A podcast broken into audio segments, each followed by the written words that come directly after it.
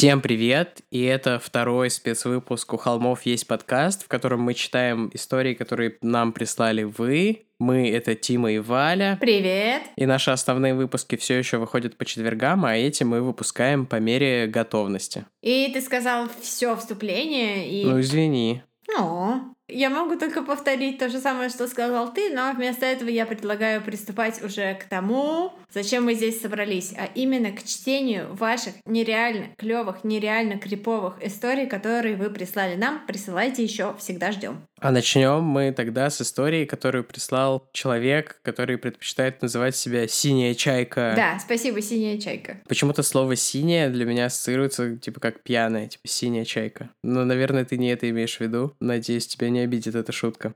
Привет, Тима и Валя. Это мы. Самая криповая история произошла со мной в детстве, ну, а как еще? Когда мне было пять лет. Родители ушли на рынок, а я осталась во дворе играть с друзьями. В какой-то момент остальные дети пошли к одной девочке за хлебом с вареньем. Ну, вы помните, в скобках. Я помню, я помню. Я тоже помню. А я осталась одна, потому что боялась истории о привидении, которое живет в ее подъезде. Эмоджи, который пожимает плечами. Я помню, как из-за угла дома вышел хромающий на одну ногу человек с портфелем. В левой руке и длинном черном... Неплохо. Я представила себе. Да, я думаю, это можно даже не вырезать. Это само по себе очень смешно. Я прочитал странно, согласен. Я помню, как из-за угла дома вышел хромающий на одну ногу человек с портфелем в левой руке и в длинном черном плаще. Хотя было лето. Мне почему-то показалось, что он идет ко мне, и я перешла на другую сторону игровой площадки. Всегда так делаю до сих пор. Поближе к своему подъезду. Когда идет любой человек, перехожу улицу всегда. Да, да, господи, боже, человек. Особенно сейчас, коронавирус. Когда он изменил направление и снова пошел в мою сторону, я бросилась домой и стала звонить в дверь. Мы жили на первом этаже типовой девятиэтажки. И только тогда вспомнила, что родители ушли. Я поднялась на один этаж, встала сбоку от окна и увидела, что мужчина заходит в подъезд. Это были еще лихие времена без домофона. Я стала звонить во все двери подряд и, не дожидаясь ответа, бежала выше. Но в будний день все были на работе и никто не открывал. Одновременно я услышала, как загудел лифт. Я до сих пор помню этот звук. Он стал открываться на каждом этаже. Втором, третьем, четвертом. Только на седьмом этаже мне открыла дверь старушка и впустила к себе, где я и просидела следующие два часа. До сих пор не знаю, кто это был и угрожало ли мне что-то, но рада, что тогда сработал инстинкт. Эмоджи коза рокерская. Инстинкт наше все. Если чувствуете, что какой-то чувак в черном плаще выглядит подозрительным, лучше сбежать и прятаться. Не надо бояться показаться невежливым и обидеть чувака. Но если это утка в черном плаще, то нужно подойти и взять автограф. А если летучая мышь?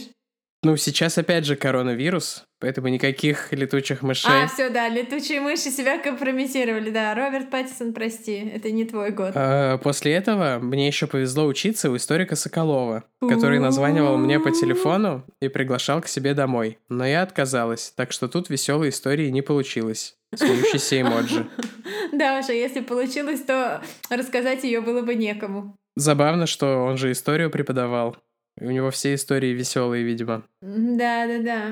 Ну, кстати, вроде наши родители его знали в 90-е или что-то типа такого, да? Ну, или через знакомого. Кто не знает, историк Соколов — это чувак, который в Петербурге летом 2019 года топил труп женщины в пакетах, а потом оказалось, что у него там и дома еще что-то. Короче, там, мне кажется, все еще не очень много информации об этом до сих пор, или я давно не читал. Слушай, ну мне кажется, что я последнее, что знаю, это то, что это все у него купил на экранизацию права чуть ли не Федор Бондарчук, так что скоро это все мы узнаем. Клевая история. У меня было что-то похожее, но совсем нет. При этом совсем не... А, я вспомнил. Мы с другом э, через дырку в заборе постреляли в... из водяных пистолетов мужика, который стоял на, на улице. Это вообще не то же самое. И он начал звонить. Он такой, типа, чё? И начал названивать. Мы, конечно, спрятались на, на заднем дворе в глубине. И он звонил, типа, час настойчиво. А потом оказалось, что это приехал какой-то чувак, какие-то то ли документы отдать, то ли что-то чинить маме. Мамы не было дома, и она вернулась такая, типа, о, да, типа, привет. И они там что-то свои вопросики порешали. А. А то, что мы в него из водяного пистолета стреляли, он, наверное, даже не заметил. Я помню историю про плащ, точнее, про людей, которые всегда ходят в плаще. а.к.а. эксгибиционисты, а.к.а. трясуны, как их называли в моем детстве. О, это история, которую мы с тобой не можем рассказать, Но потому что она не про нас с тобой, а про третьего ладно? человека и про его действия. Короче, один наш друг. У нас на э, против дома, вот того самого, того самого дома, где жили гинеколог и мясник, как мы рассказывали в прошлом выпуске. Дома, который ограбили. Дом, который ограбили, да, напротив него такая дорожка, уходящая вверх, и дальше, собственно, пригорок, и она идет вниз, этого уже не видно. И по бокам от этой дорожки, с одной стороны, заброшенный дом раньше стоял, а с другой стороны, такие дубовые рощи. На этой улочке, которая шла от нашего дома, такой Т-образный перекресток, там стал тусить эксгибиционист, который местным мамочкам, а это такая, ну, относительно Петербурга сельская местность, этот эксгибиционист, ну, делал то, что делают эксгибиционисты. Когда приезжала полиция, он как-то от нее скрывался, и, в общем, он все время возвращался. Это был реально какой-то кошмар нашего района в течение нескольких недель. И наш вот этот э, друг, таинственный незнакомец, он э, сделал то, как сделал бы каждый герой на его месте. Он встал ногами на подоконник второго этажа, открыл окно, крикнул в форточку «Эй, чувак!» И когда чувак повернулся, он отплатил ему той же монетой. Чувак просто офигел, ушел и больше никогда не возвращался на нашу улицу. Вот так вот. Страна должна знать своих героев, но мы не можем назвать его имя. Я считаю, что это просто герой Марвела мог бы быть.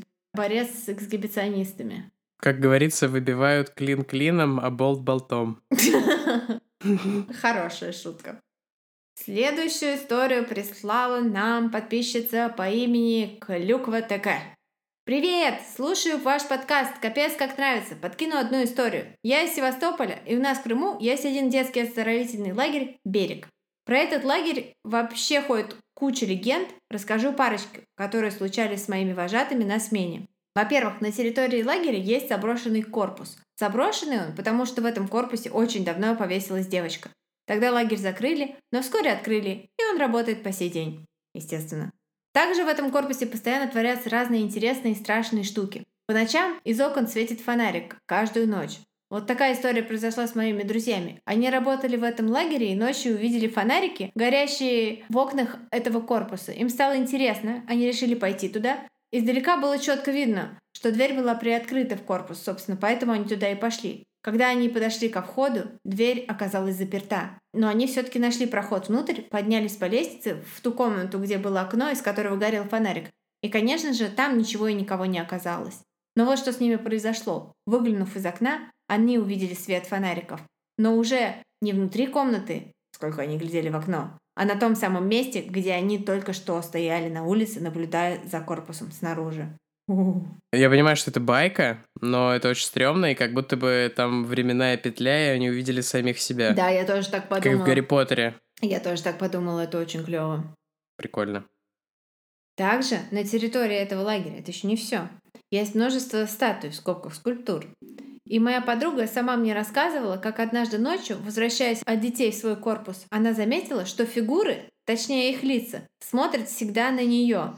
То есть они меняли стороны своего взгляда в зависимости от того, где она находилась. Это уже прям этот самый плачущие ангелы из Доктора Кто. И есть еще одна, последняя легенда, которую мне рассказали друзья, наверное, самая криповая. Короче, так как я уже сказала ранее, на территории лагеря множество скульптур. И есть одна очень, на первый взгляд, обычная, но с мрачной предысторией. Скульптура матери, которая держит в руках младенца. Предыстория такая. На территории лагеря есть море. Крым, в скобках со смайлом. И когда-то давно одна женщина с младенцем на руках ночью зашла в море и утонула там с ребенком. Но это не самое страшное.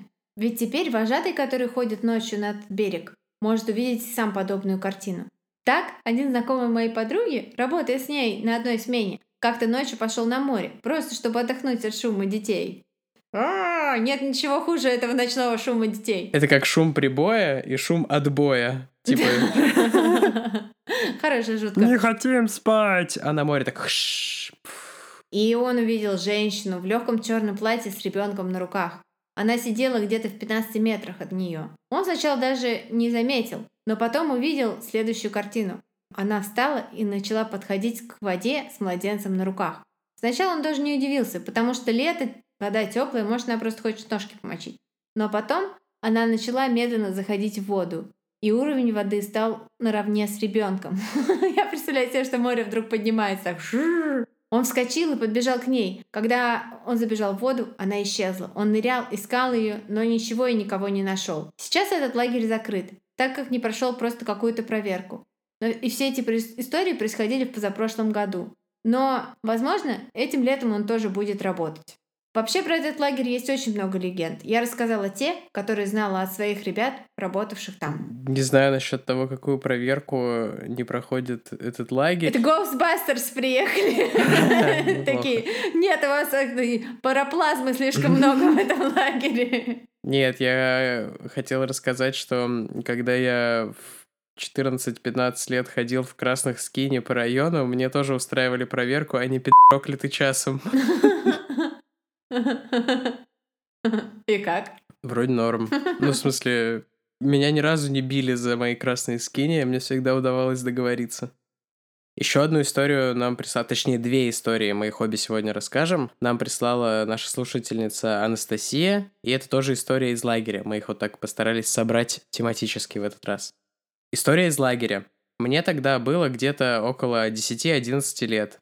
Я проводил лето в классическом летнем лагере с не совсем новой и удобной инфраструктурой. Туалет находился в 200 метрах от нашего корпуса. Корпуса были деревянные и одноэтажные. В каждом проживало по одному отряду. А я несколько лет подряд такой ездила. А я, кстати, никогда в таком не был. У нас был какой-то... Мы ездили с нашим братом в какой-то лагерь в курортном районе Петербурга, и там была какая-то просто, ну, типа, обычная какая-то советская постройка, в которой все тусили. И там было очень странно. Я помню его очень четко, но при этом никаких событий оттуда не помню. Ну ладно, это какой-то не очень интересный сайт-бар. Так вот, корпуса были деревянные, одноэтажные, в каждом проживало по одному отряду. На окраинах территории стояли покосившиеся старые здания, которые были домиком для вожатых, старой столовой, медкорпусом и так далее. Видимо, их просто не успели снести, а может быть и не планировали. Вокруг был густой лес, и где-то вдали проходила трасса. Трасса 161, lol. Э, в самом начале смены, когда мы только знакомились с территорией и лазали туда, куда нельзя было ходить, мы наткнулись на памятник местному жителю по фамилии Каменский. В скобках могу ошибаться. Лучше бы по фамилии... Коневский! Да. Но хотя Каменская тоже, но это fiction crime, но ну да, Каменское тоже божество. Кажется, он основал село, которое располагалось неподалеку от нас. Anyway, этот памятник был в полный рост, огромный, метра два с половиной и белый. Блин, значит, он, наверное, был все-таки в увеличенном масштабе, или это реально был двух с половиной метровый мужик? Натурально. А прямо за ним была небольшая речка, куда нам тоже нельзя было спускаться. И вот в один из дней под вечер перед ужином из старшего отряда ребята прибежали в наш корпус и с ужасом сообщили, что памятник ушел. Естественно, у нас у всех слегка сжалось очко, хоть мы и не поверили. Но очко имеет такое свойство сжиматься даже на неправду. Мне недавно знакомая прислала голосовое сообщение про коронавирус, она использовала фразу «Я на очочко-то присела». Я очень смеялся. Неплохо. Естественно, у нас всех слегка жалось очко, хоть мы и не поверили. Но когда мы всем лагерем пошли на обед, все были какие-то притихшие и шептались о том, что памятник ушел. Памятник архитектуры, lol. Э, до сих пор не могу пережить, что из СКК снесли. Когда начались сумерки, блин, мой первый концерт с тобой вместе в СКК, все ладно. Такой вообще sidebar из ниоткуда. Когда начались сумерки, стало еще страшнее, потому что, чтобы пойти в туалет, нужно было выйти на улицу и идти по не особо освещенной тропинке к такому же не особо освещенному туалету. Через Е, не через Я. Учитывая всю мою нелюбовь к темному времени суток, и вообще мою трусливость, в туалет я пошла в компании трех девчонок. И где-то на половине пути кто-то заорал «Он там!». Мы все резко повернулись в сторону леса и увидели белый силуэт. Мама дорогая, у меня до сих пор мурашки бегут по телу. Вроде бы в туалет я сходила прямо даже на месте, где стояла. После этого мы дали дёру в корпус и еще несколько дней боялись выходить в туалет после наступления темноты. А самые отважные, не знаю, как я оказалась в их числе, в скобках, Пошли проверять при свете дня наличие памятника на положенном месте. Спойлер, он оказался на своем положенном месте. Но вокруг мы заметили следы побелки, как будто бы он и правда слезал со своего постамента и куда-то уходил. Вот такая вот история. Неплохо, неплохо. Это опять э, доктор кто? Это очень клево. Так рождаются фобии от того, что кто-то кричит в темноте «Он здесь!» Спасибо за историю. А я двигаюсь дальше и перехожу от истории, которую прислала нам Маша из подкаста «Я боюсь». Привет, меня зовут Маша, и мы с друзьями делаем подкаст про страхи. В начале года просили наших слушателей сказать о своих детских страхах для выпуска. Моя любимая криповая история от близкой подруги Саши. Отправляю вам ее с разрешения автора. В детстве я очень боялась говорящих и музыкальных игрушек. Днем мне было не страшно, и я могла спокойно играть с ними. Но ночью сестра подкладывала их мне в кровать, и в темноте они начинали очень страшно смеяться, говорить и светиться. Мне казалось, что они оживают и сами приходят ко мне в кровать. Я даже плакала от страха и не могла ничего поделать. Сейчас я выросла и забыла про этот страх, но недавно пережила точно такие же ощущения, как в детстве. Мне подарили на Новый год, игрушечную свинью которая заливисто смеется и светится красным светом. Это моя собака, похоже. Свинья, которая заливисто смеется. И вот недавно среди ночи я просыпаюсь в темноте от того, что она сидит на полке, светится и смеется. Я понимаю, что целый год я ее не слышала, и никто сейчас ее не трогал, потому что на нее надо нажать, чтобы включить. Я не понимаю, что происходит. Встала, чтобы посмотреть, взяла ее с полки, и она тут же прямо у меня в руках начинает светиться и смеяться страшно. Я так испугалась, закричала, выронила ее. Она попала под диван, а я забралась под одеяло и сижу, боюсь, не знаю, что делать. И буквально через несколько минут она снова начинает смеяться под диваном. И уже проснулся мой друг, увидел меня испуганную, взял свинью и выкинул с балкона. Бедная свинья. Я потихоньку уже начала успокаиваться, как вдруг мне на телефон приходит смс. Три часа ночи. Я лежу и боюсь посмотреть телефон, потому что никто мне не пишет в это время. Я была уверена, что это сообщение от свиньи, что она обиделась и хочет вернуться. Она такая, слышь, Через семь дней ты умрешь. Хрю-хрю. В эту ночь я еле уснула. И теперь, когда вижу такие игрушки у племянника, мне сразу становится страшно. Сама ни за что такие больше игрушки не куплю. Вот такая история. Спасибо большое, Маша, из подкаста «Я боюсь». И напоследок еще одна история от Анастасии, но она такая забавная. Во-первых, это та история, которую мы заслужили.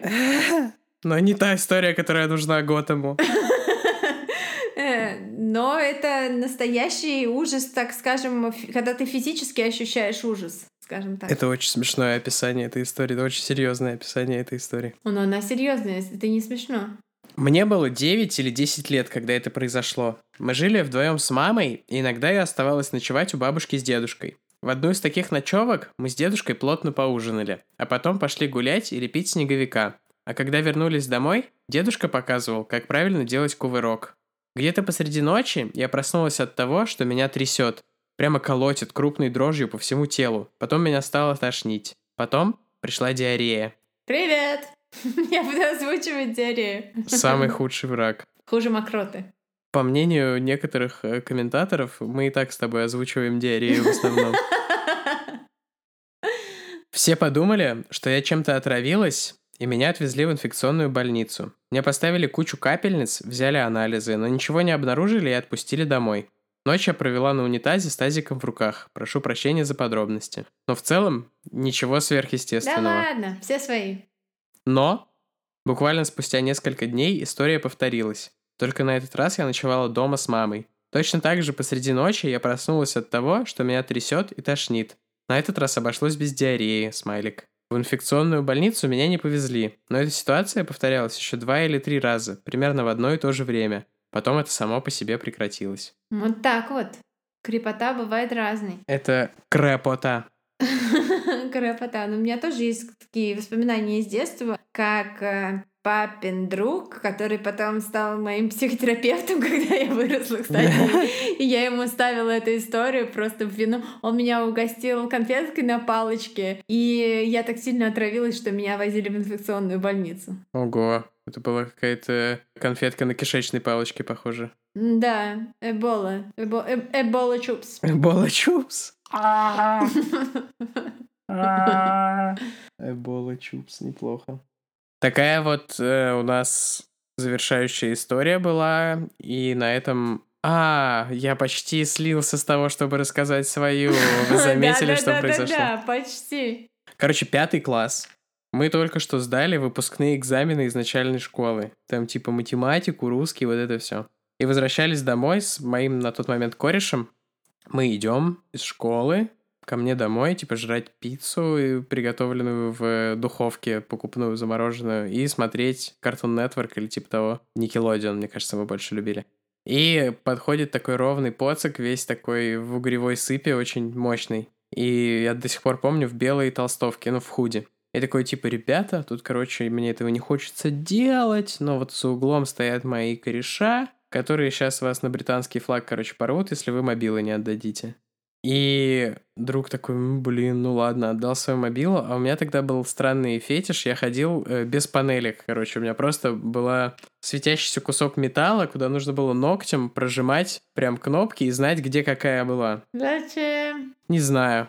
Я не знаю, я странный тогда был. Тогда был. Он мою мобилу не отобрал, еще с нами что-то поговорил. Там даже подошла учительница и спросила, она мимо шла, это все ли ок? Но мы что-то засали сказать, что все не ок. И она ушла дальше. И этот чувак тоже типа свалил с мобилой моего вот этого одноклассника. И мы прям побежали домой, а там, ну, обычно идти минут 15, может, 20, а мы добежали за 5 минут до дома. Ну, по крайней мере, нам так показалось. И там родители были дома, и мы такие, все, короче, поехали за ним.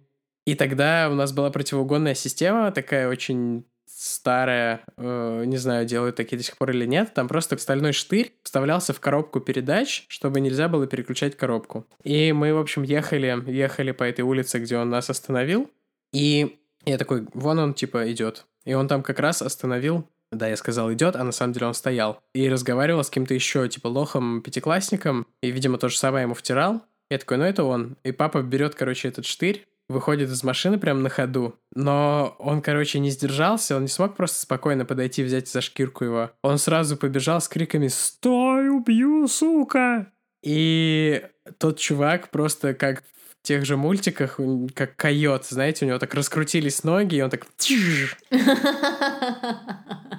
убежал. Я думаю, что но зато мы спасли вот этого еще одного пятиклассника от опускания на мобилу. Пятиклассник подумал, что, что папа Зубиный бежит на него, наверное. У него травма на всю жизнь. Десятиклассник постоял минуту и такой, ну ок, ну чё, ладно, и ушел. Ага.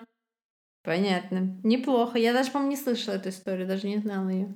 Вот такой вот получился у нас второй спецвыпуск. Надеюсь, вам понравились ваши же истории. Спасибо всем. Вы их сами придумали вообще-то. Еще бы. Еще бы они вам не понравились. Они же ваши. Спасибо за них. И пока. Пока. И спасибо. И слушайте наши основные выпуски по четвергам.